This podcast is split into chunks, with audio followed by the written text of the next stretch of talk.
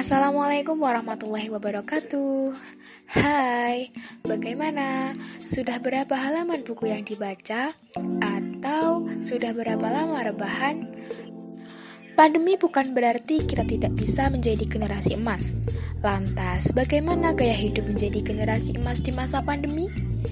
Perkenalkan, nama saya Putri Rizky Febrianti dari Offering G dengan NIM 2103426064405 kelompok ABI Kompleksa Prodi Biologi Angkatan 2021 Universitas Negeri Malang. Kali ini saya akan menyampaikan podcast dengan judul Pandemi bukan penghalang untuk bergerak maju.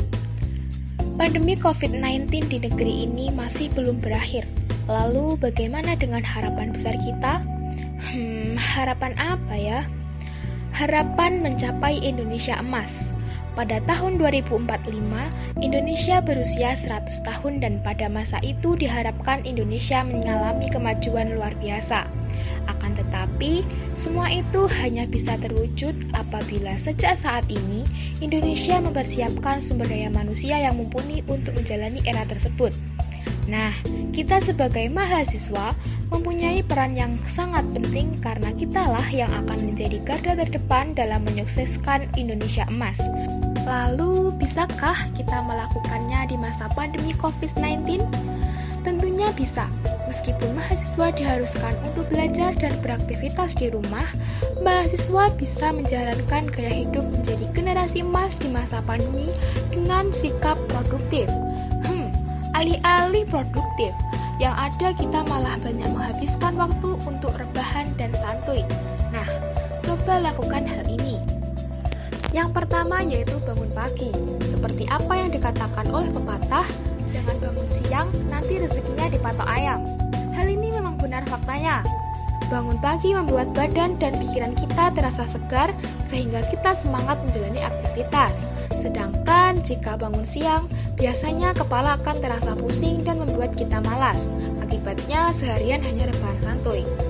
Yang kedua yaitu membuat to-do list dan skala prioritas.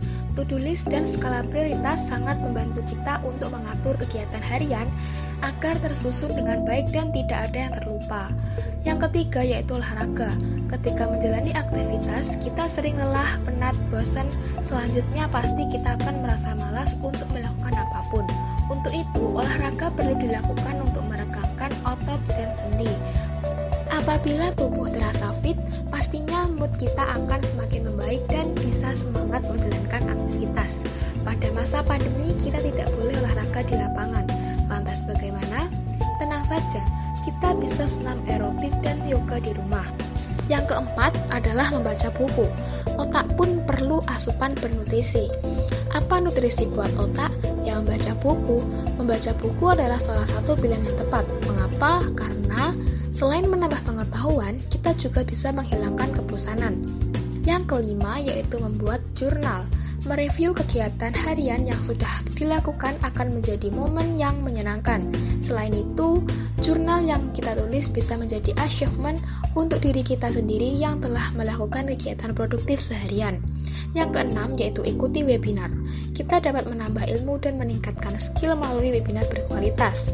Sekecil apa pun ilmu pasti juga akan bermanfaat. Dari webinar yang berkualitas ini, kita bisa mendapatkan hal baru yang kemudian hal baru tersebut bisa kita terapkan di kemudian hari.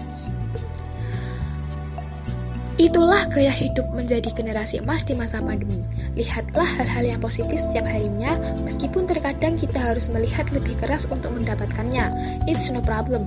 Pandemi bukan penghalang untuk bergerak maju.